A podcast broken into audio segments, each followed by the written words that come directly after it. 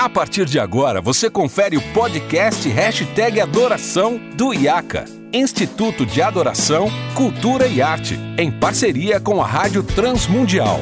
Apresentação, Renato Marinoni.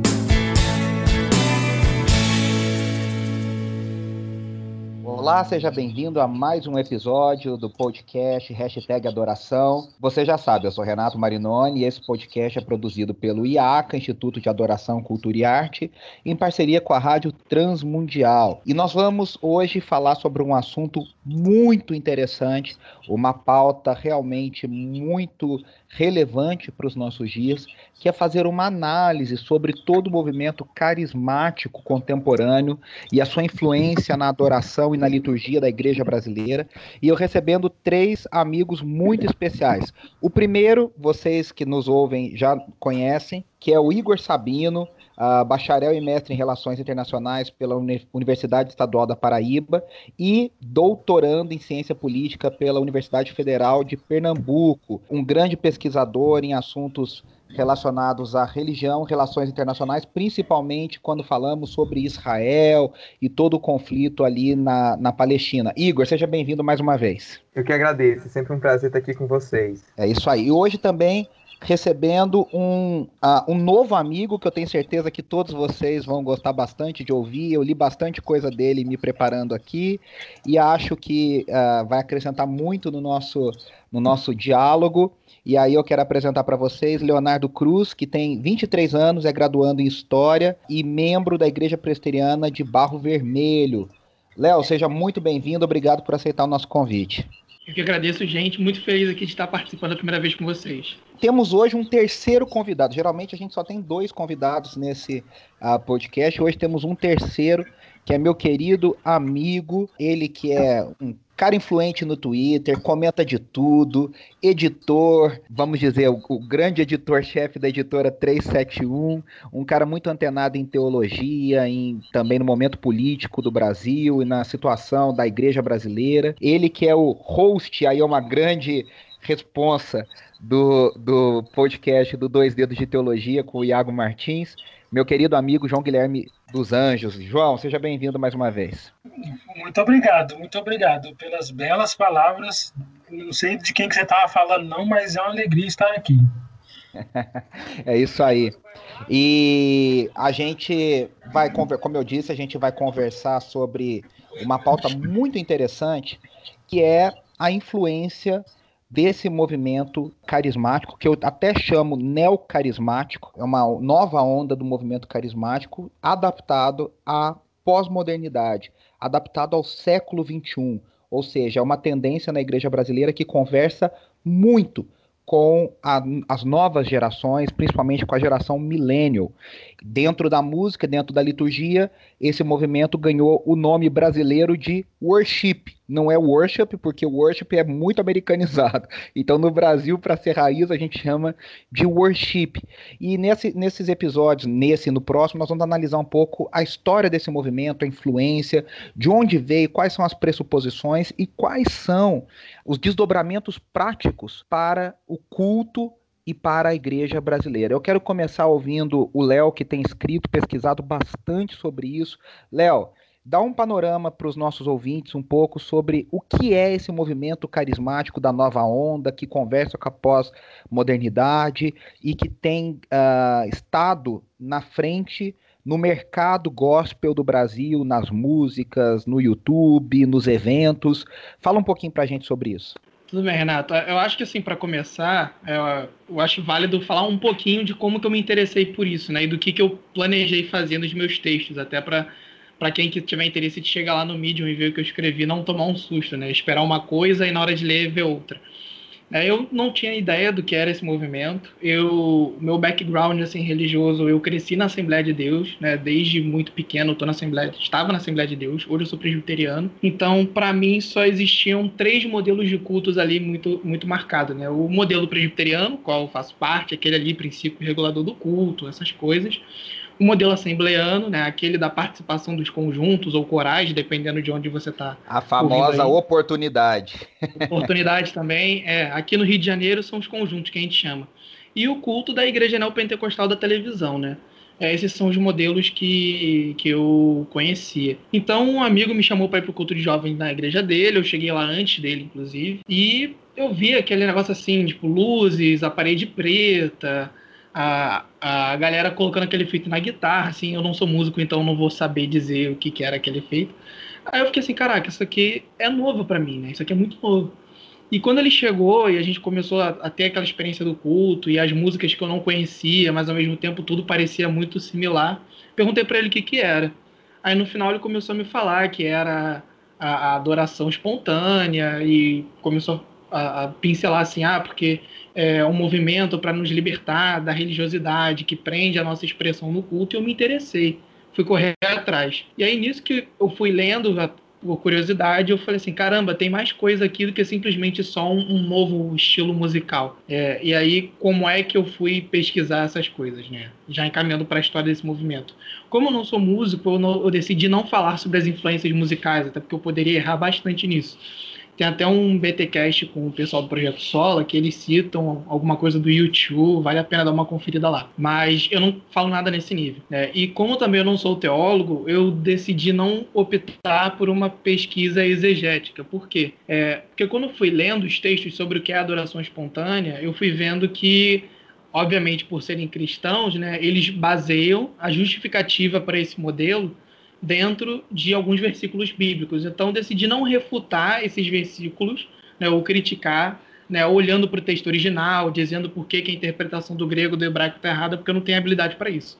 Então, fui fazer o que eu sei fazer, que é história. Fui estudar dentro da minha área, né, que é a história do, dos conceitos, tentei praticar um pouquinho né, de onde que começou a justificativa para esse novo modelo surgir. E aí tem uma coisa que eu acho que precisa ser explorada mais, é uma coincidência entre dois eventos na história dos Estados Unidos. Um que o historiador é, evangélico George Marsden chama de o crepúsculo do iluminismo americano, em que um padrão ali de racionalismo da sociedade americana, que na igreja estava muito presente tanto no fundamentalismo quanto no liberalismo, né, de alguma maneira essas duas vertentes se adaptavam a premissa de que a Bíblia trazia verdades racionalmente explicáveis, mas a maneira como eles trabalhavam isso era completamente diferente.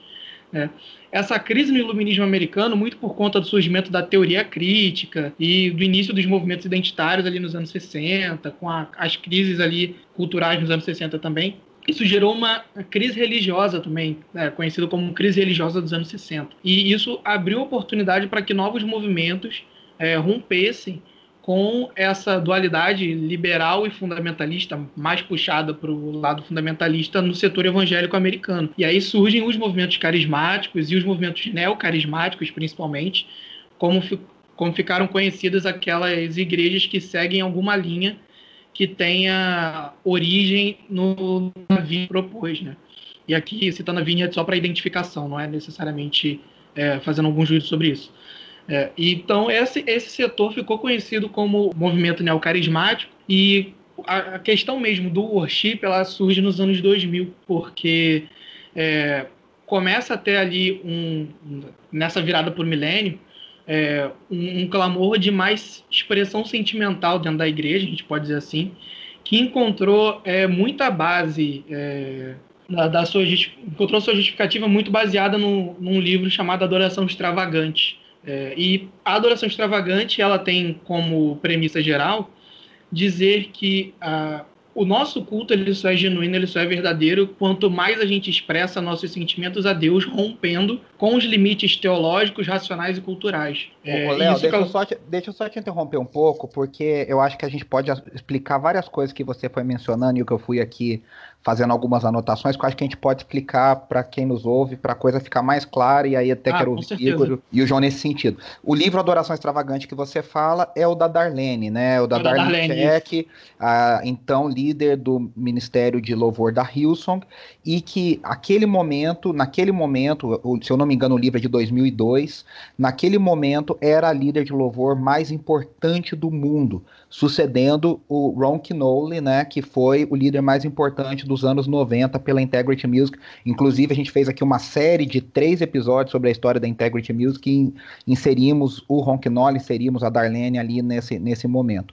Mas a, a, e, e é interessante que em 2002, eu, eu creio que não por coincidência, é o ano que a Hilson que faz uma transição musical eles tinham a, a, Integrity, o Don Moen fala que a Integrity deve toda a sua, a sua estética a um cara chamado Tom Brooks, que era o tecladista e o arranjador da Integrity. E a Hilson tinha o seu próprio Tom Brooks, que era o, chamado Russell Frager, era um tecladista, arranjador, e ele sai da Hilson em 2001. O último disco que ele grava da Hilson se chama You Are My Road.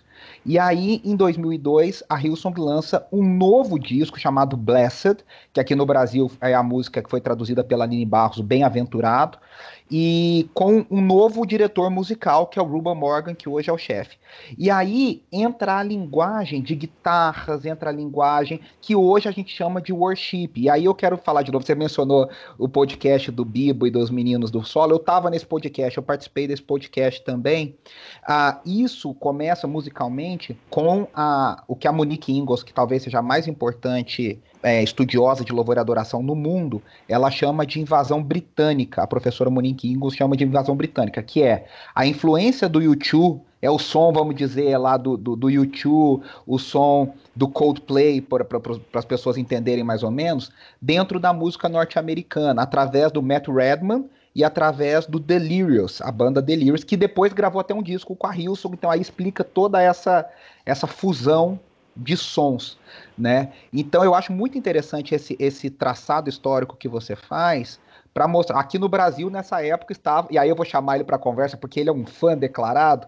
Estava na época é, efervescendo o diante do trono, né, Igor, que trouxe uma linguagem. Nessa uhum. época eu estava lá, eu trabalhava lá nessa época. Ao contrário, Léo, acho que ao contrário de você, eu, o Igor e o João temos uma longa estrada em vários contextos da igreja brasileira, né? Acho que nós, sim, sim. nós três passamos em vários uh, tipos de culto e vários tipos de igreja. E nessa época eu estava em Lagoinha, estava em Belo Horizonte. E o Diante do Trono ficou famoso por isso, né, Igor? Por trazer essa linguagem afetiva. Eu quero me apaixonar, eu quero me entregar, eu quero te conhecer mais. Né? Aquele pessoal, o Cirilo, né, com aquela música Intimidade isso. que a Nívia gravou. O que, que você tem a dizer, Igor, sobre isso? Então, é, eu acho que a Ana Paula ela é a principal né, precursora aqui no Brasil desse movimento de worship. Isso é uma coisa que ela mesma reconhece, aquele livro é, Adoração Diante do Trono, né, que ela escreveu nessa é, faixa temporal também, né, no início dos anos 2000, em que ela falou dessa ideia que de adoração tinha que ser uma forma de você romper, né, de você quebrar o vaso de alabastro na presença de Jesus, fazer o seu sacrifício de adoração, para que a presença de Deus enchesse o lugar, enchesse o ambiente, a ideia de construir os altares para que Deus ele se manifestasse, né, aquela coisa de fazer as gravações todos os anos em lugares diferentes do Brasil, os grandes ajuntamentos. E uma coisa que eu acho interessante, Renato, a gente falando sobre isso, é ver como que esse é um movimento que, diferentemente do que muitas pessoas é, defendem, acreditam, ele não surgiu nos Estados Unidos. A gente vê que a, a Hillsong era na Austrália, depois teve essa influência é, britânica.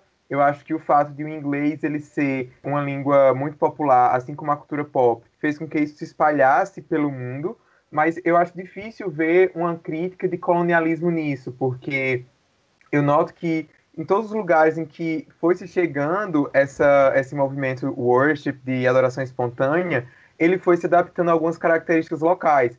Então a gente percebe que a estética musical Diante do Trono, no início, era uma coisa muito mais clássica. A gente tinha aquela orquestra é, bem grande.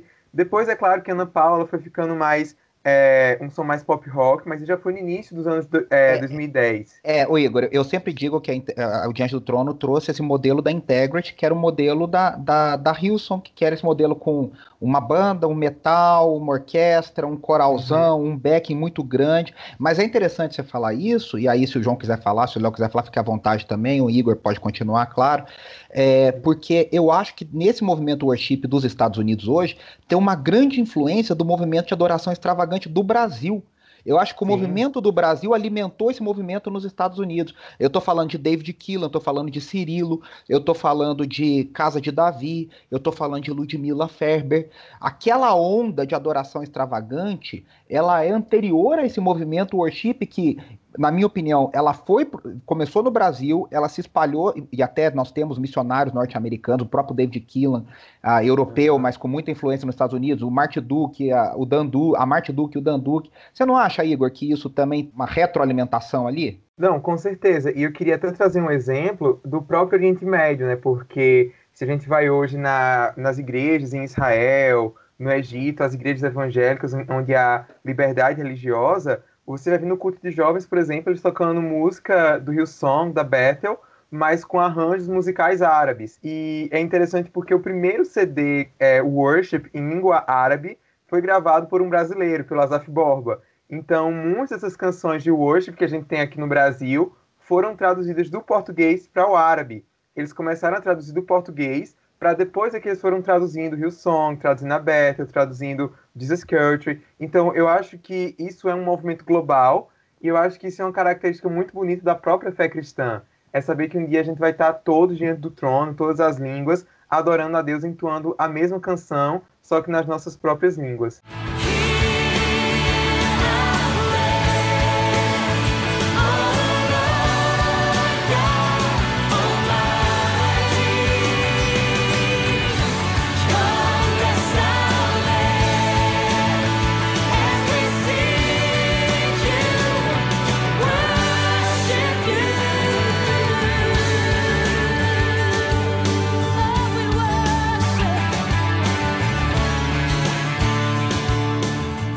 Você falou essa coisa do colonialismo, né? O IACA produziu o sétimo workshop IACA, online e nós tivemos três preletores internacionais. E assim, ainda tem gente que vê com olhos, uh, não olhos ruins, mas talvez de um modo meio torto, fala, poxa, mas a gente tem tanta gente boa no Brasil, por que, que precisa trazer gente internacional? E aí eu quero ouvir o João. Ô João, porque esse é um assunto que, né, a gente está falando desse movimento worship, esse movimento carismático, é a galera que movimenta as multidões hoje, né, João? E aí o Léo falou dessa busca histórica, isso não começou agora, né, João? Gente, é, isso tem uma, uma herança para chegar onde chegou, né, João?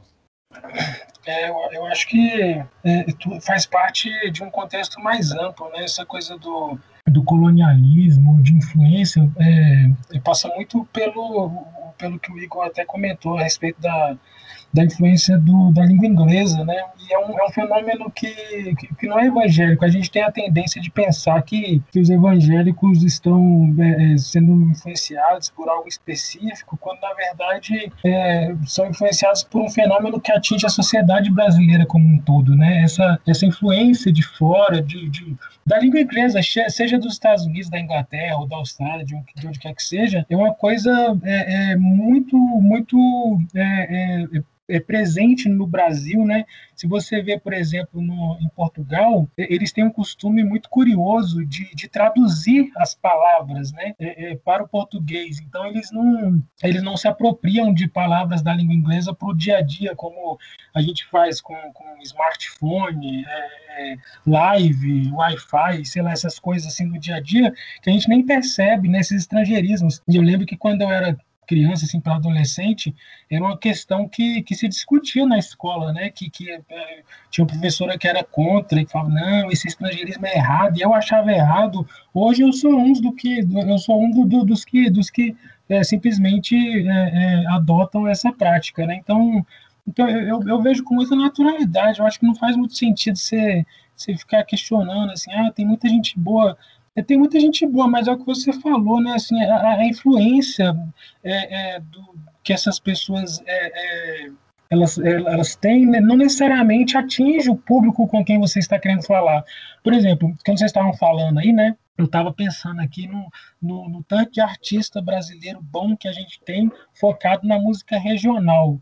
Mas aí é, é, é, são caras que, que, tem, que são muito bons, mas, mas eles têm esse, essa coisa específica da música regional, né? Então, dependendo do que você estiver falando, se você não adianta você chamar o Roberto Diamanso, por exemplo, que é um cara que eu acho talentosíssimo, talentosíssimo, mas eu acho que o estilo de música que ele faz é muito nichado. Eu chamar ele para falar, para para né, pensar o worship, porque não, não o worship, né? Porque não é o contexto do cara. Então, então, eu acho que, que isso não faz muito sentido. Assim, você acha que é um problema? Eu estou acostumado a ser host, né? Então vou começar a fazer pergunta aqui. Você acha que isso é um problema, ou, ou, Renato? Eu não acho que é um problema mas eu acho, João, eu acho, e pelo contrário, eu até fiz um post uh, essa semana no meu Instagram falando justamente sobre isso. Uh, como que uh, a gente precisa entender essa pluralidade da igreja, e acho que isso é muito legal. O que eu vejo que é um problema, e eu quero ouvir o Léo de novo, ô João, é, diante disso que você falou, é a gente não entender de onde as coisas vêm. É a gente não saber, a gente achar que tudo, a gente ter inocência sobre os movimentos. Eu acho que não tem nenhum problema, eu acho que a igreja é plural, eu acho que cada movimento tem as suas qualidades e tem os seus defeitos.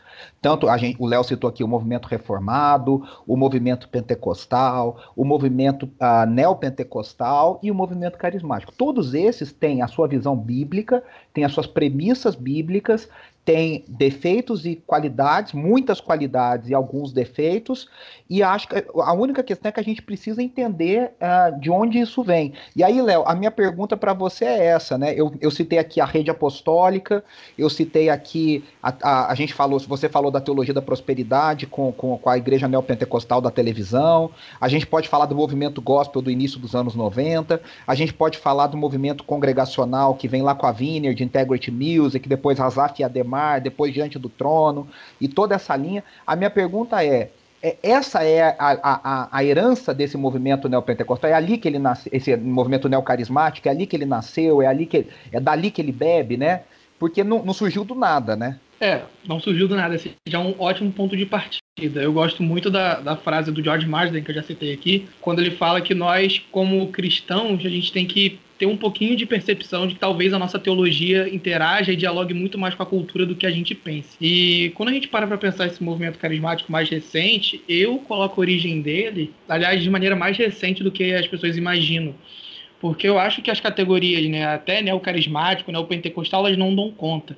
Eu costumo usar bastante um livro que saiu nos Estados Unidos em 2017, do Brad Christensen e do Richard Flurry. São dois sociólogos cristãos. Eles, estão, eles é, publicaram um livro que, no inglês traduzido, é O Crescimento do Cristianismo em Rede como líderes independentes estão mudando a topografia religiosa. E ali eles vêm com uma nova categoria que é a de redes carismáticas independentes, que são de igrejas que herdam algumas características do movimento é, neocarismático e das redes apostólicas, mas ao mesmo tempo eles tentam superar a herança que eles receberam muito por conta do discurso de relação entre culto, sociedade e a influência que a igreja deve ter na sociedade. E eles têm esse nome, né, redes carismáticas independentes, só para explicar de maneira bem rápida, porque essas igrejas são em primeiro lugar independentes, elas não são filiadas a uma denominação ou a uma comunidade, né, são são líderes independentes que têm ali a sua, a sua igreja elas são carismáticas num sentido teológico, porque elas enfatizam os dons espirituais, as manifestações sobrenaturais, como